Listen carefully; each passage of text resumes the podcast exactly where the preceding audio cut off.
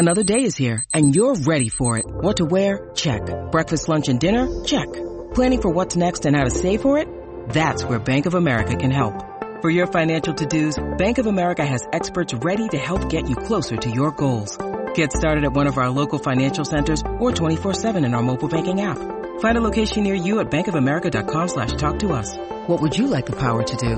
Mobile banking requires downloading the app and is only available for select devices. Message and data rates may apply. Bank of America and a member FDIC.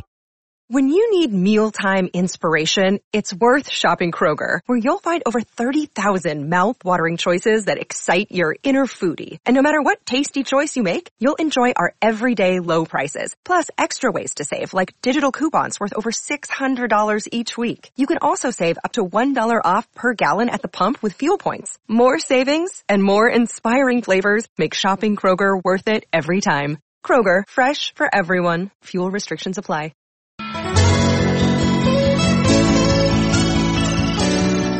Hey everybody, it's Drags again, and it's Wednesday, May 20th, time for episode 351 of Patriots Beat on the CLNS Media Network. Find us at clnsmedia.com. Follow us as always on Twitter at Patriots CLNS. Welcoming back this week, Henry McKenna. Been a long time, Henry, covering the Patriots and the NFL for USA Today. Now he writes for the Patriots at Patriots underscore wire. That would be Patriots wire. He's also the NFL writer for the win.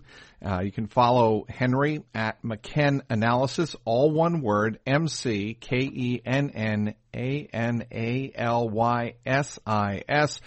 How you hanging in there, Henry? I'm good. I'm sorry to make uh, all that such a mouthful, but well, you know what, Henry? It's important to get all of the um, social media out there since uh, social media is the only journalism that matters anymore. And I just, but only sort of. I'm joking.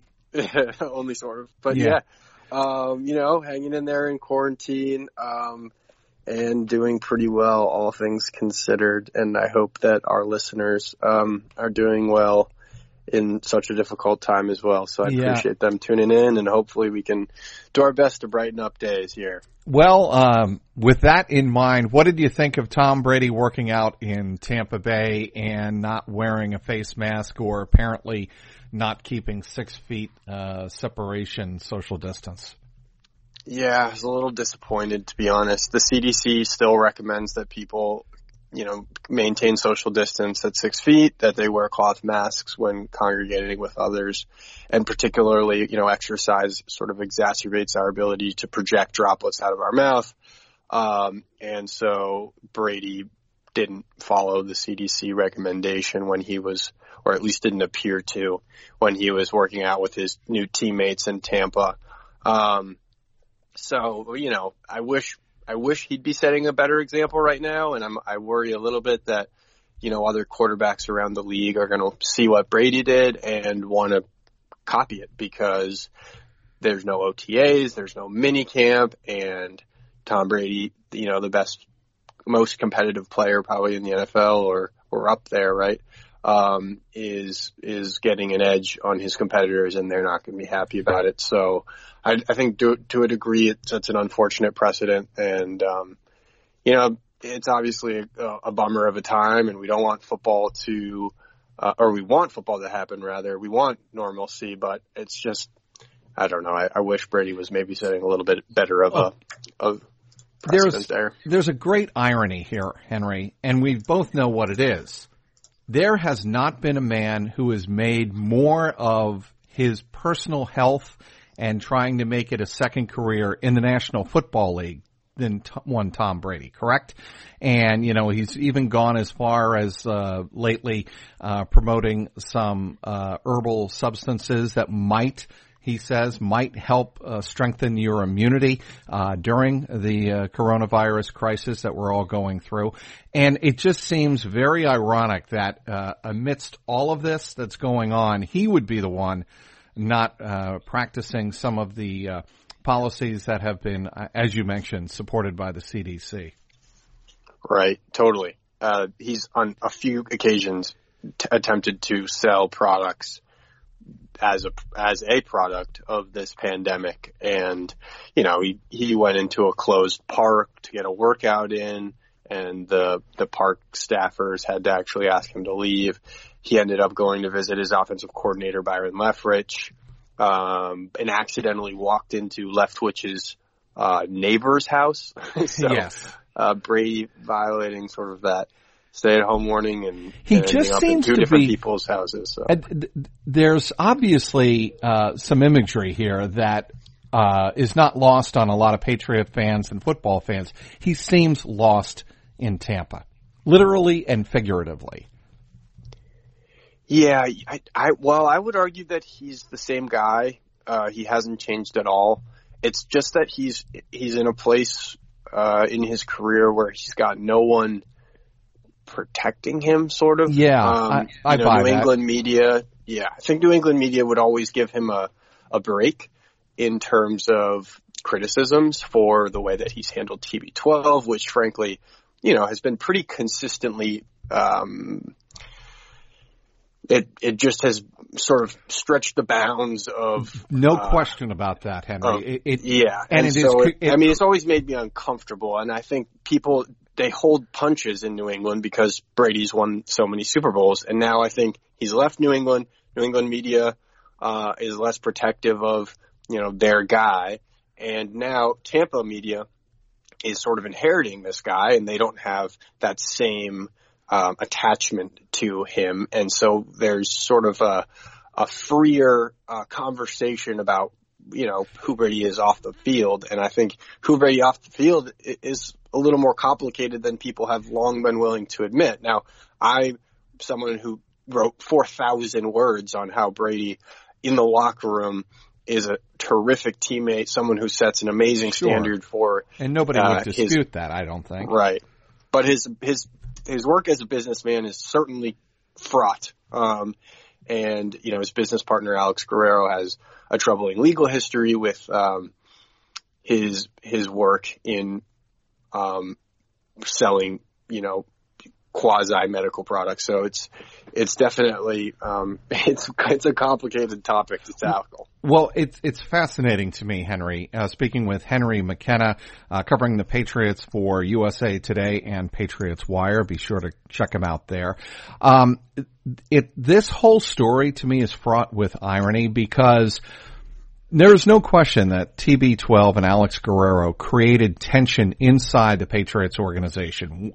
Depending on what story you have read over the last five years, who you believe, who you choose to not, who you choose to believe, who you choose not to believe, um, you take, take bits and pieces from stories all over the map. Um, probably the most accurate way to do it, but it cannot be disputed that his relationship uh, with with the Patriots uh, was certainly um, fraught with some tension whenever the subject of TB12 and Alex Guerrero came up. And the reason I bring this up is the Patriots went out of their way to control that situation so it would not become the distraction. The irony now is Brady doesn't have those restrictions and you could see uh, a situation now down uh, in Tampa with coronavirus and all of the challenges uh, with that where TB12 and Alex Guerrero and some of the practices actually might uh, create more of a distraction for Brady. Right. Yeah, he's free to be his own man. Bill Belichick and the uh, sort of general media controlling operation. Um, and I say that not necessarily as like a pointed criticism, but just the Patriots in general have a history of um, making, you know, Bill, Bill Belichick is militant about how he controls the information that comes and goes from his organization, right? So No it's question. worked the same way around his star quarterback for the last 20 years. He's, he's attempted to control the narrative around Brady and Brady now is free of that and can do whatever he wants with his image because of uh, Bruce Arians' hands-off approach. And like you're saying, um, you know, it, it will allow people to make freer assessments about Brady's freer personality. Yeah, I just think somewhere, and, and maybe I'm too skeptical, maybe I'm too cynical, Henry. People have called me cynical before. Uh, maybe Belichick, uh, and some other people in the Patriots organization are sitting in a room somewhere or having a Zoom chat kind of smirking at these stories about Brady down in Florida. Potentially uh, breaking some coronavirus um, guidelines and practices, and um, also spewing forth the TB12 cures and whatnot. I, I just think it, it's there's got to be a smile or a smirk anyway among the football ops people at Gillette. Yeah, it, that may well be that they uh, don't mind uh, yeah, having I, to control this story. You know, I'm sure it's a headache. They are like, okay, we don't look. We may not have Tom Brady back there, but we don't have to worry about that headache. It's not our problem uh, anymore. Okay, uh, speaking with. Uh, Henry McKenna, uh, he does a terrific job covering the Patriots for USA Today. Um, Henry, you and me were on a conference call on Tuesday with one of, I think, the more undervalued uh, members uh, of the Patriots roster and certainly on their defense. And I thought you brought up a great question. Uh, to one Jonathan Jones, um, slot corner uh, for the Patriots. He's done a, obviously a terrific job on special teams as well. But um, the slot corner, John Jones, you asked him, don't you think it's interesting, Jonathan, that the slot receiver, his value around the NFL in terms of getting paid, has gone up pretty significantly in the last several years, don't you think? And correct me if I'm wrong in paraphrasing your question. Don't you think slot corners should uh, see uh, equitable uh, raise in their pay? Yeah, I, I, was trying to kind of point at that for John, who's in. Help him out, he, you know. yeah, exactly. Um, but the, you know, they don't really want to discuss money because they know they've got to report. If they're not negotiating with me, they're negotiating with Belichick. Sure. And as we said, uh, speaking to us about it, Belichick is would prefer that they didn't, so it makes life more complicated for the actual negotiations. But yeah, um, I think it's interesting to see how guys like Adam Humphries, for example, last year made a lot of money, and uh, receiver like Andy Isabella out of UMass really flew up draft boards. And we're talking about like diminutive slot receivers, um, sure, who are in, increasing in value in a big way. Um, so I think this, so I think that when we look at college tape, people who can play in the slot on top of other positions are becoming more and more, more valuable. So Kyle Dugger, I would say, is you know the Patriots' second round draft pick, their top pick in the 2020 NFL draft. Maybe he's a D2 prospect, but but I think what he did at the D2 level was play at all sorts of different positions in the defense, and that's valuable to the Patriots because they can move him uh, into a slot role on third down when the opponents put three receivers on the field uh, or on first down because it's so regular now for three receivers to be on the field. It's in fact it's like it's not even worth it almost sounds silly for us to even note that because right. it's it's sort of a given. It's very common. Yeah. So it's interesting to to see how the game is evolving and I was just curious to see sort of what John thinks about the evolving uh, financial market around that position and the evolving schematic impact that that's that that's happening. I actually thought he had a, a pretty well thought out um, answer to that, and you know, I don't think he you know sidestepped it too much. Um, certainly, I think that he feels that he's going to get paid if he just keeps on playing inside the system. One thing he did mention, though, uh, he's been here. What? This is entering his fifth season. It's hard to believe he's been there that long. Yeah. Well, his first season was. He's just been a special teams standout for so long um, that it's kind of easy to forget about his contributions in that respect um, because he's been buried on the depth chart um, in and out of the the slot spot. Um, and so we haven't seen him take like a huge role on defense um, because even last year, um, you know, he's gotten work against guys like Tyreek Hill, and so he'll get like big praise obviously in those weeks. But when he's buried behind three of the best man coverage cornerbacks in the league, John Joe or sorry, J.C. Jackson, right. Jason McCourty, and Stephon Gilmore, it's like the Patriots had a hard time getting him snaps, even though he's a really good slot cornerback who has turned his physical gifts, which is why he he was so good on special teams. He's turned that into good technique and um, into good coverage ability. So, um, but yeah, you're right. I mean, he's played. Look, I mean, I'm, I'm I pulled up Pro Football Reference. He's played. He's missed just one game That's in the regular season impressive. in his four year career, and um, so it's it's uh, he's he's definitely been an under the radar contributor for many years, wow. under underrated player around the league. Well, Belichick is not going to pay anybody and never has for performance in the past. He does pay for reliability and projected performance in the future. And if you've shown Belichick and the coaching staff that you can stay on the field, I think that's a big part of, uh, you know, eventually Jonathan Jones getting a pay bump. Um, obviously Jonathan Jones played at Auburn University and that just so happens to be the same school that obviously produced uh, your projected number one starting QB for the Patriots, Jarrett Stidham. And it was interesting, and I know you noted this on uh, Twitter, Henry. Uh, as far this was the quote from John Jones on on Jarrett Stidham. As far as Jarrett as a rookie, as for everyone, it's a lot coming at you. I think that whole group of offensive rookies did a good job of developing throughout the year, and this year is going to be big for them going into year two. End of quote. In other words, he wasn't about to touch um, whether or not they think that uh, the expectations on Jarrett Stidham are reasonable or earned at this point.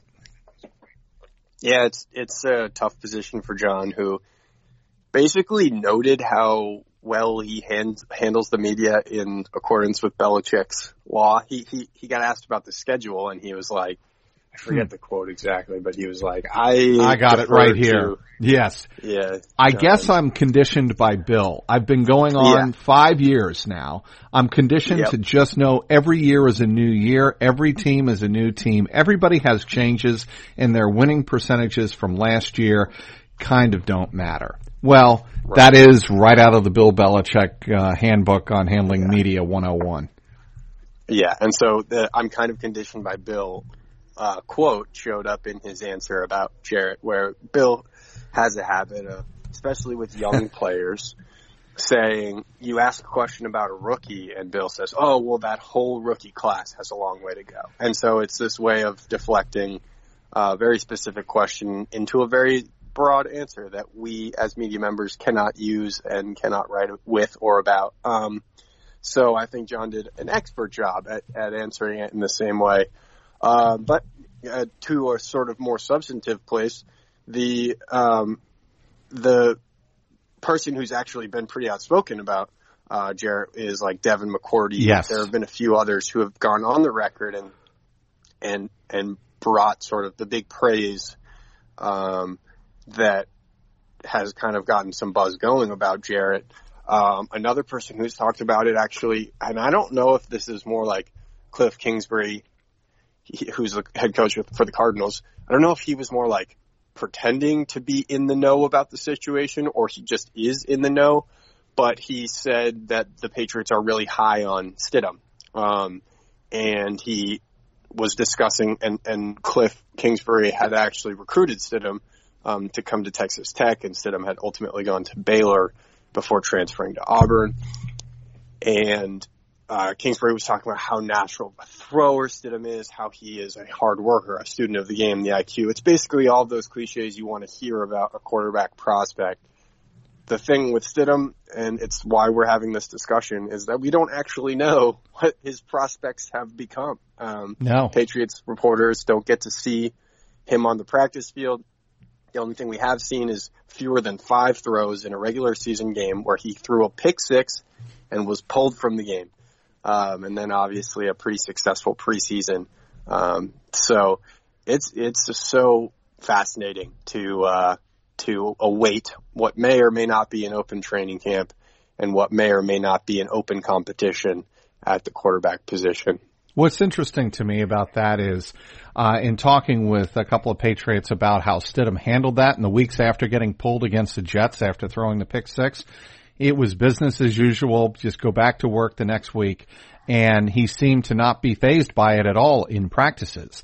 And that, to me, is a huge sign that they think, the Patriots believe, that Stidham is ready to make that, take that jump. Like one bad game or one bad throw isn't going to affect the preparation the next week. The other thing about your Devin McCourty uh, comment, and I brought this up on, on other podcasts, uh, prior to this one, this week with you, is that the thing that McCourty has said is some of our best defensive performances came following a week of Jarrett running a really good scout team quarterback performance.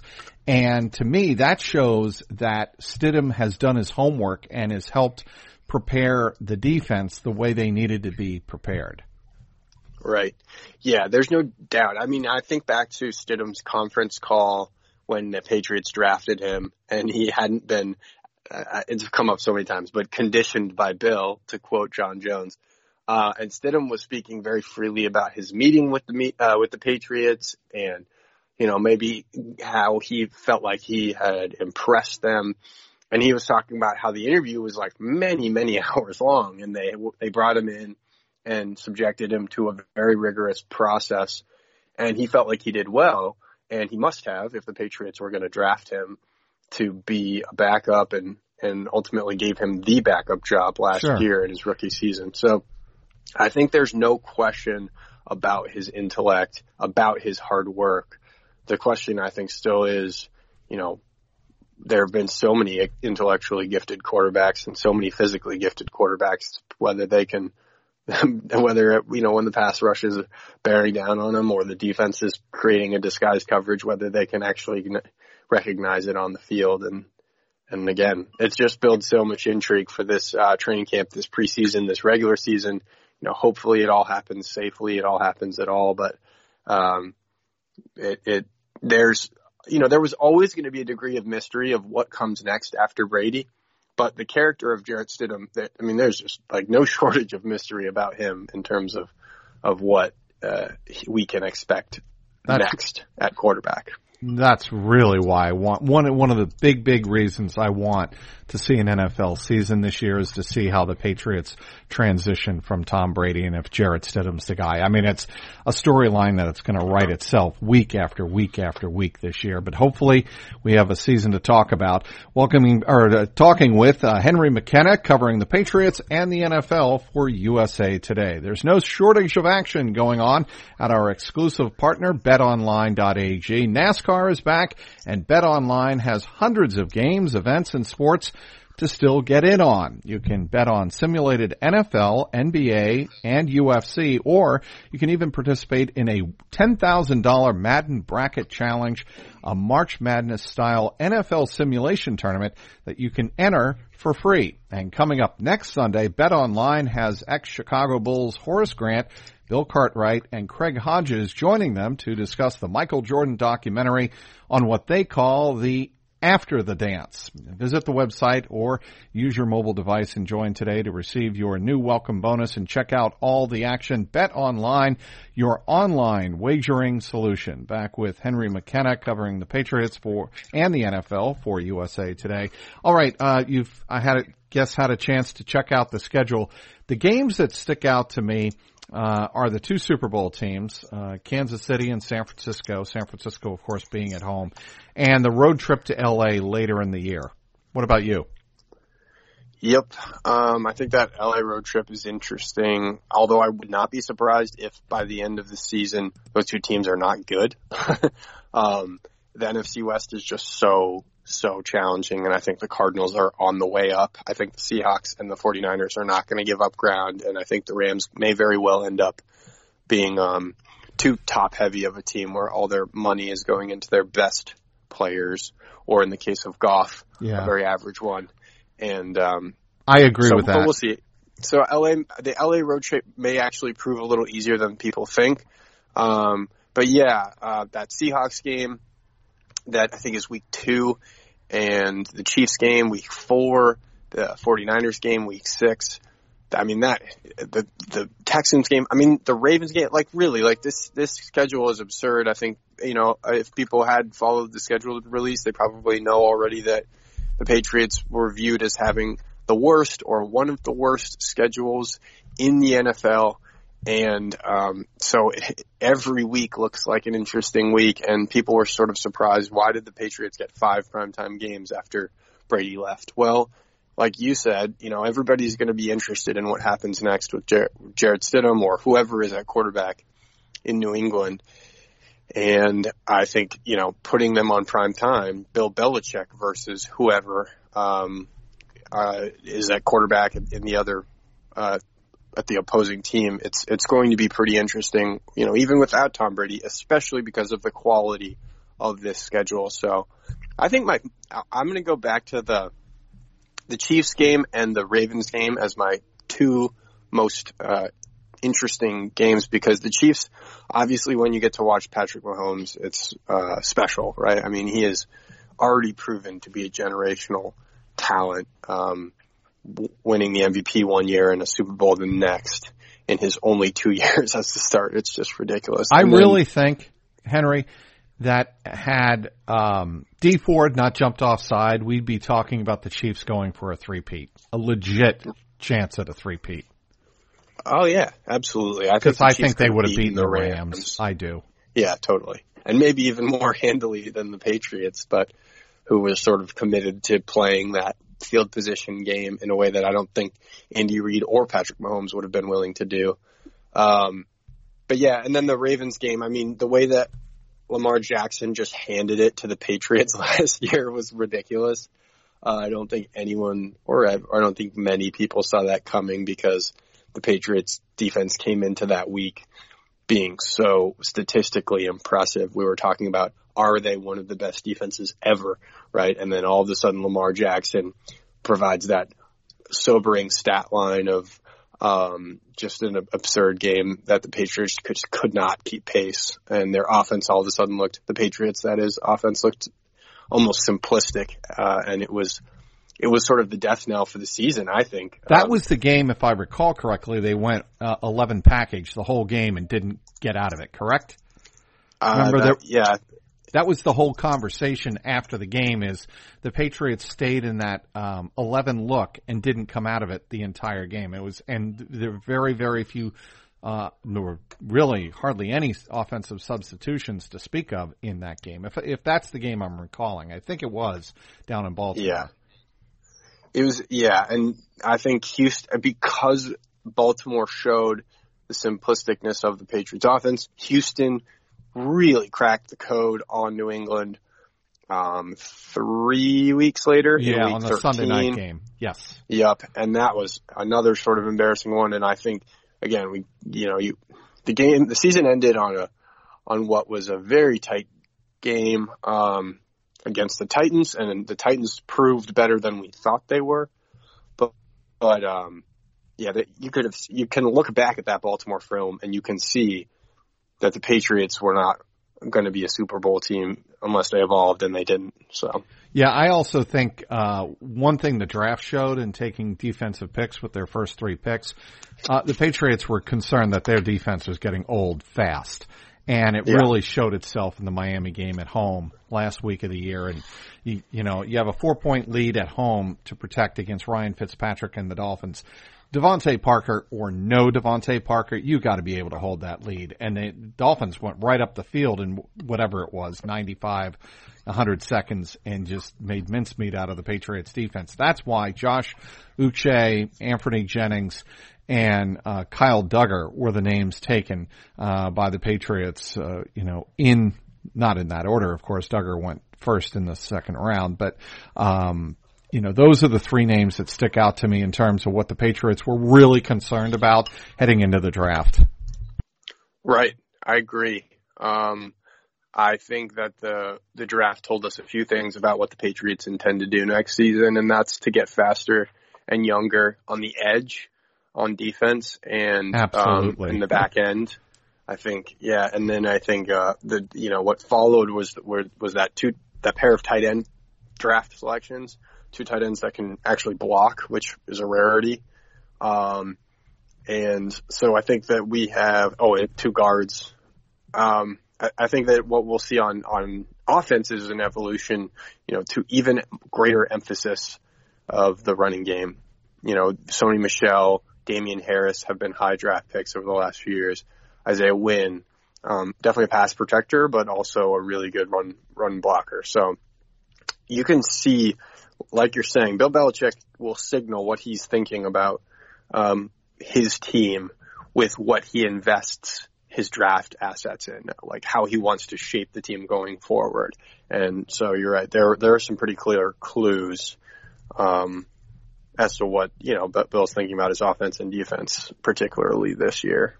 Chatting up Henry McKenna covering the Patriots and the NFL for USA Today. Be sure to follow him on Twitter at McKenn Analysis, all one word, no spaces, no underscores, nothing like that. At McKenn Analysis. As I told you on Twitter, I'm finally doing something about my weight and my health.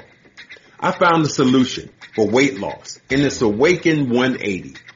My friends in the media told me about Awaken 180. It's their go-to program to lose weight without killing yourself in the gym or taking any kind of medication. Just listen to the success stories. My boy Kyle Draper, he dropped 30 pounds. Andy Gresh dropped 105. And that's not it. Scott Zolak, Steve Logan, Dan Reeves, Dr. Laura Carmen, and add Cedric Maxwell to the list.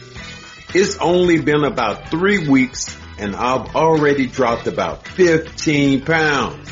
Turn these trying times into a reason to get healthy like me. Call Awaken. Receive the same one-on-one coaching I'm getting at home or on Skype. Also access 1,000 recipes and tools you'll need to weight loss from the company who has revolutionized the weight loss industry. Set up your first consultation today at awaken180weightloss.com.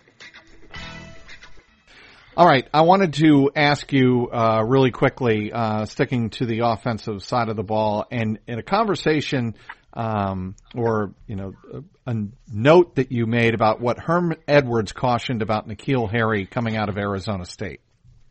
Yeah, so I, I just got off the phone with Herm Edwards, the ASU coach, and he coached N'Keal Harry, the first round draft pick of 2019 for the Patriots a guy who who had a rough rookie season. Uh, he spent the first half of the season on injured reserve, came back, and honestly didn't really look like he was ready for the NFL level. And I had written a big feature about Keel when he first got drafted to the Patriots, but one thing that in the sort of like amid the effusive praise that I kept hearing about N'Keal, there was one sort of word of caution from Herm Edwards who said, you know, pump the brakes on expectations for him for 2019. He's going to be a good pro. It's just not going to come together right away.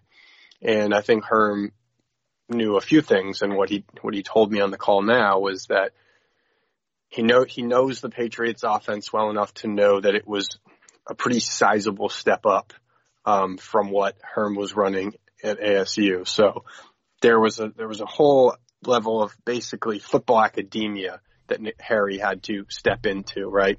Um, where you're, you know, you're graduating from college and you're getting your first job, quite literally. You know, obviously we can relate to some degree, and and N'Keal is quite literally living that. And you get, you know, your first real professional um, task, which is learn the playbook, uh, and it proved, I think, a little bit too big for him. Um, but it's something that I think he'll he'll learn. Um, and we saw that from a separation standpoint where, you know, he wasn't really getting as open as he should have. And in college, he had similar problems, but it looked like it got worse in the pros. Um, and so I think with the year coming up, he'll probably have increased rapport with Stidham, a guy who, who actually has the locker next to N'Keal. They, they were in lockers next to each other for all of their rookie season. Um, so having them build that rapport, where Stidham trusts N'Keal, who has a ridiculous catch radius, even if he doesn't have the best separation skills, um, will help. And uh, what else did Herm say? I think Herm, I mean, Her, Herm emphasized that with this increased pressure, N'Keal is probably thriving. And I think the Patriots and Patriots fans expect big things from him next year. The Patriots didn't draft a receiver this year. They they kind of counted their second round draft pick which they traded to the Falcons for Mohamed Sanu. That was kind of like their investment in the position for the 2020 draft. So there's Sanu, there's Edelman, there's Harry, and there are a number of other guys who are coming into the position or are returning like Jakobi Meyers. Um, but I think N'Keal is a, you know, if, if you're looking at a second round pick, he should be a starter by the second year. So I think expectations are big for him. And Edwards says, you know, when expectations are high for N'Keal, he thrives. And so I think as the Patriots begin to demand more of him, he will, uh, begin to kick it up a notch. Now he's got a long way to go from his rookie year when he had just about a hundred yards. That's really not a great turnout. Um, but maybe, uh, just maybe he can, he can put together, you know, a more promising season, a season that speaks to his draft status and, you know, the potential that we saw, um, on his college film. Did Bra- did uh, Herm say anything about the Brady effect and whether or not trying to live up to all of those expectations that you detailed very articulately, Henry, um, can only be amplified when you're trying to do it with the Michael Jordan of his day and Tom Brady. Yeah, I think it's it's such a complicated thing to weigh out, right? Because Brady makes it hard on his rookie receivers um, because he demands so much of them, and so I think they find it, you know, pretty mentally demanding to keep up with, you know, they say in the New England offense that you have to be reading a defense at the same level as Tom Brady, right? So you have to be reading Tom Brady's mind. And if he's the greatest quarterback of all time and he is uh, one of the quickest, sharpest minds in the game, then you too, as a receiver, have to be that, right? So if you're a rookie, you basically have no hope of it.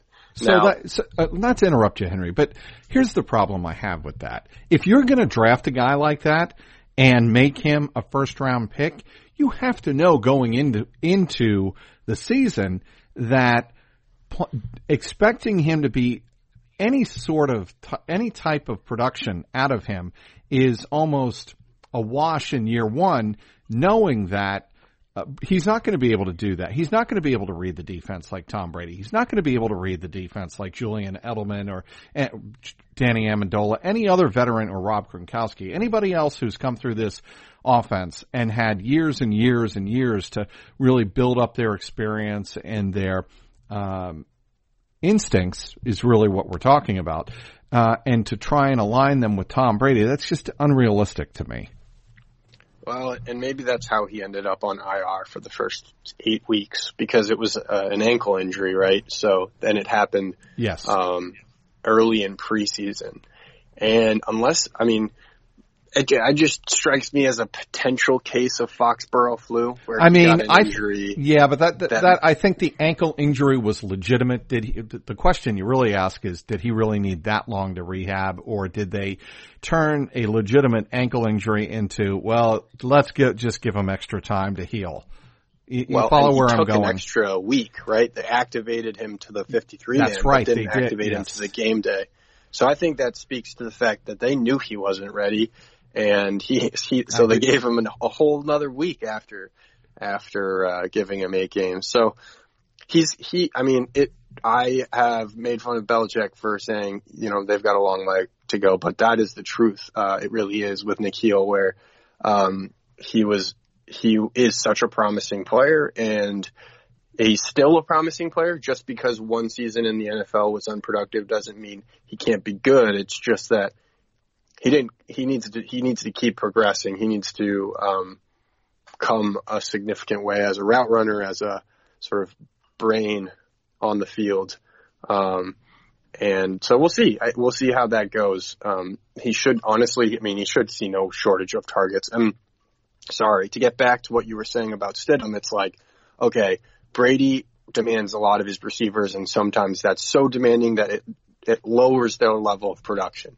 But Brady's also the greatest quarterback of all time who has a reputation for elevating the play of the people around him. So I think it goes hand in hand. I don't think that like go moving to Stidham is going to suddenly unlock Harry's potential because they're both young and in the same place learning the offense, right? But it might like, if it takes off some of the pressure. That's that's the only thing I'm saying is that I don't know just by watching him, watching his tape uh, at Arizona State, and maybe Herm Edwards certainly would be a better guy to answer this. How much of his production was the result of instinct uh, in tight spaces in the red zone, which is what we heard a lot of uh, last year in terms of where um, N'Keal Harry could really help the Patriots, and how much of it was technique? Yeah, I think I think there is a, um, a degree where at ASU he was designed. They had, I think they had like 20 plays a game that were designed to get N'Keal the ball. So that the Patriots weren't doing that for Harry in 2020. Right. and I sorry, understand 2019. That. He, I don't think his technique was where it needed to be. I think he he got bogged down by press coverage. It was something he hadn't seen in college, and he didn't know how to beat it in the pros, and so he was rendered ineffective on most plays where he was getting press coverage, which was most plays because again, they knew that they could render him largely ineffective. So the Patriots had to design plays to get the ball in his hands because they were having trouble getting him the ball in Tom Brady's natural progression because Harry was having trouble being in the right place at the right time. That'll change, I think, um, this year for for Harry. I think he'll get more comfortable in the offense. I think physically he's he spent the offseason working on footwork, on hand technique, um, and I think that will help enormously with press. And um, I think uh, he'll work maybe more in the slot this year, hmm. which might end up suiting him um, a little bit more than that outside work. Where uh, can the audience uh, read your work uh, on N'Keal Harry and your interview with uh, one Herm Edwards?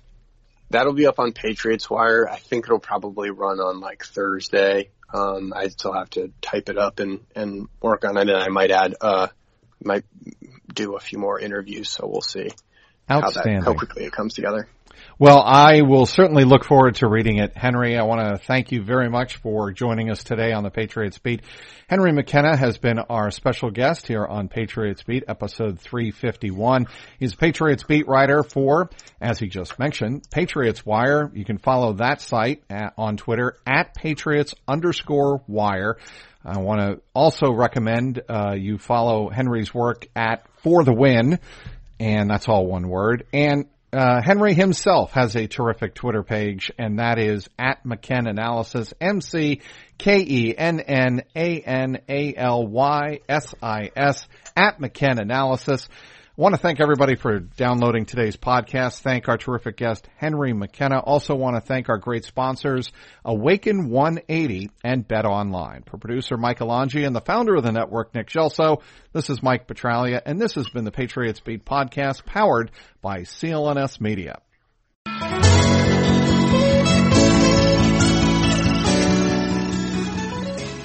Hello, I'm Dan Lothian, host of the Behind the Media podcast on the CLNS Media Network.